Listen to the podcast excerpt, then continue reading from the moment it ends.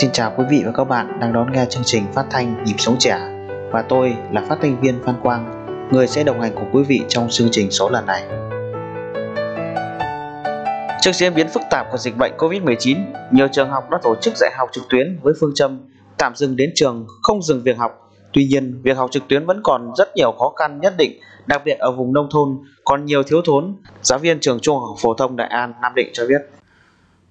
Do ảnh hưởng của dịch nên việc dạy học rất là khó khăn. Truyền học trực tuyến online là không hề dễ dàng đối với thầy và trò. Một số môn học online thì không thể thay thế được hoàn toàn, đặc biệt là ở vùng nông thôn.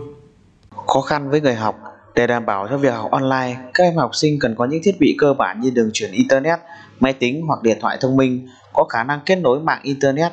Tuy nhiên, đây cũng là những khó khăn trở ngại nhất của việc học online đối với học sinh và sinh viên. Từ thực tế tại địa phương nơi đang sinh sống, thầy giáo Đào Tiên Chiến chia sẻ Khó khăn lớn nhất của các địa phương nông thôn huyện Ý Yên và các vùng nông thôn của tỉnh Nam Định là còn nhiều gia đình còn khó khăn trong việc mua sắm trang thiết bị học online cho các cháu như là máy tính để bàn hay laptop, kể cả là điện thoại di động để học thôi cũng rất là khó. Gia đình nào có cả bố mẹ đều là giáo viên mà lại hai con đều đi học thì phải có tới 4 chiếc máy tính nên đây là chuyện không thể có được, rất khó. Cùng chia sẻ với những khó khăn của người học online, Chị Hoàng Thị Thanh Hòa cho biết. Tôi biết là rất nhiều sinh viên rất khó khăn Nhất là sinh viên ở tỉnh lẻ, sinh viên có nhà lao động nữa. Thì tôi nghĩ là các em không có mạng internet ở nhà. Và các em phải mua những gói dữ liệu để mà sử dụng. Nhưng mà những gói đó cũng có giới hạn và tốn tiền Cho nên là các em sẽ gặp khó khăn. Đối với học sinh phổ thông, có gia đình có khi là cả nhà chỉ có một cái điện thoại thông minh thôi. Thì hai đứa con khi đi học, một đứa học, một đứa nghỉ. Tại vì giờ học là như nhau chỉ riêng việc sắp chỗ ngồi để các bên không làm phiền lẫn nhau trong một nhà. Nếu như là nhà không có điều kiện để có phòng riêng thì đã là một chuyện hết sức là khó khăn. Cô Vũ Bảo Yến, giáo viên trường tiểu học Yên Trị chia sẻ rằng Lớp của tôi có 2 phần 3 số học sinh gia đình không có điện thoại thông minh, không có máy tính. Bố mẹ các em chủ yếu làm nghề nông nghiệp. Khi triển khai việc học trực tuyến, các bậc phụ huynh tỏ ra ngỡ ngàng và vô cùng lo lắng. Còn chị Nguyễn Thị Xuân, phụ huynh của con đang học lớp 6 lại cho rằng trước đây con trai chị hay chơi điện tử và xem TV những lúc rảnh rỗi.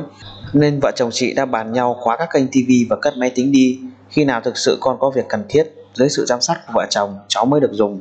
Nay cô giáo triển khai việc học trực tuyến vào những khung giờ mà vợ chồng chị đi làm.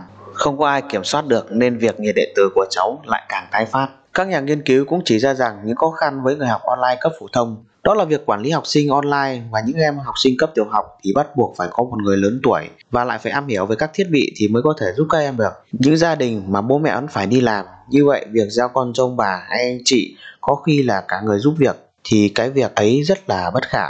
Cho nên học online với học sinh phổ thông thì đúng là một nỗi khó khăn vô cùng to lớn.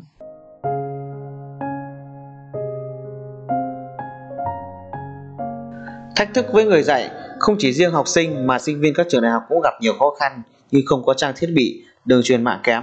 Đặc biệt các em học sinh ở miền núi nơi mà hệ thống internet chưa được sử dụng phổ biến, việc tương tác giữa sinh viên và giảng viên còn nhiều hạn chế. Nếu trên lớp mọi người tương tác với nhau qua ánh mắt, cử chỉ, lời nói thì giờ đây chỉ qua cái màn hình dễ gây nhàm chán. Nó đòi hỏi tinh thần học tập của người học phải thực sự tập trung, nếu không sẽ không tiếp nhận được kiến thức. Đòi hỏi giảng viên phải không ngừng nâng cao chất lượng bài giảng, có phương pháp dạy sáng tạo để kích thích sự tư duy cho người học. Việc học trực tuyến với học sinh vùng nông thôn, vùng sâu, vùng xa cũng gặp nhiều khó khăn, phần vì thiếu trang thiết bị, phần vì các em chưa ý thức được việc học, chỉ học một cách đối phó.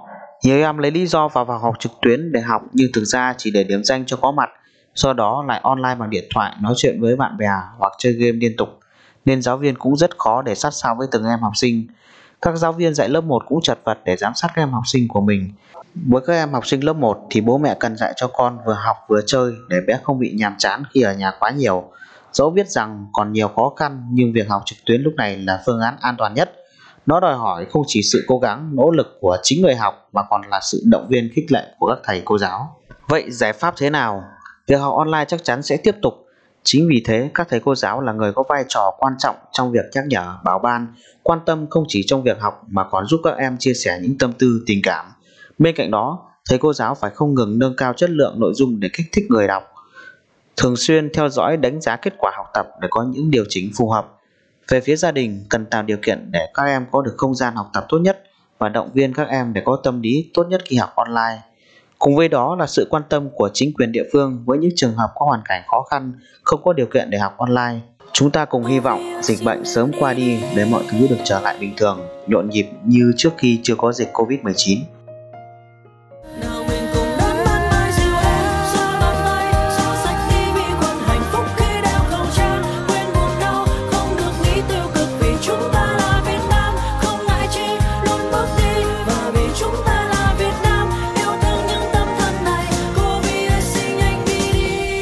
Cảm ơn quý vị đã lắng nghe chương trình phát thanh của nhóm chúng tôi. Xin chúc quý vị một ngày làm việc tốt lành và hiệu quả. Xin chào và hẹn gặp lại trong các chương trình lần sau.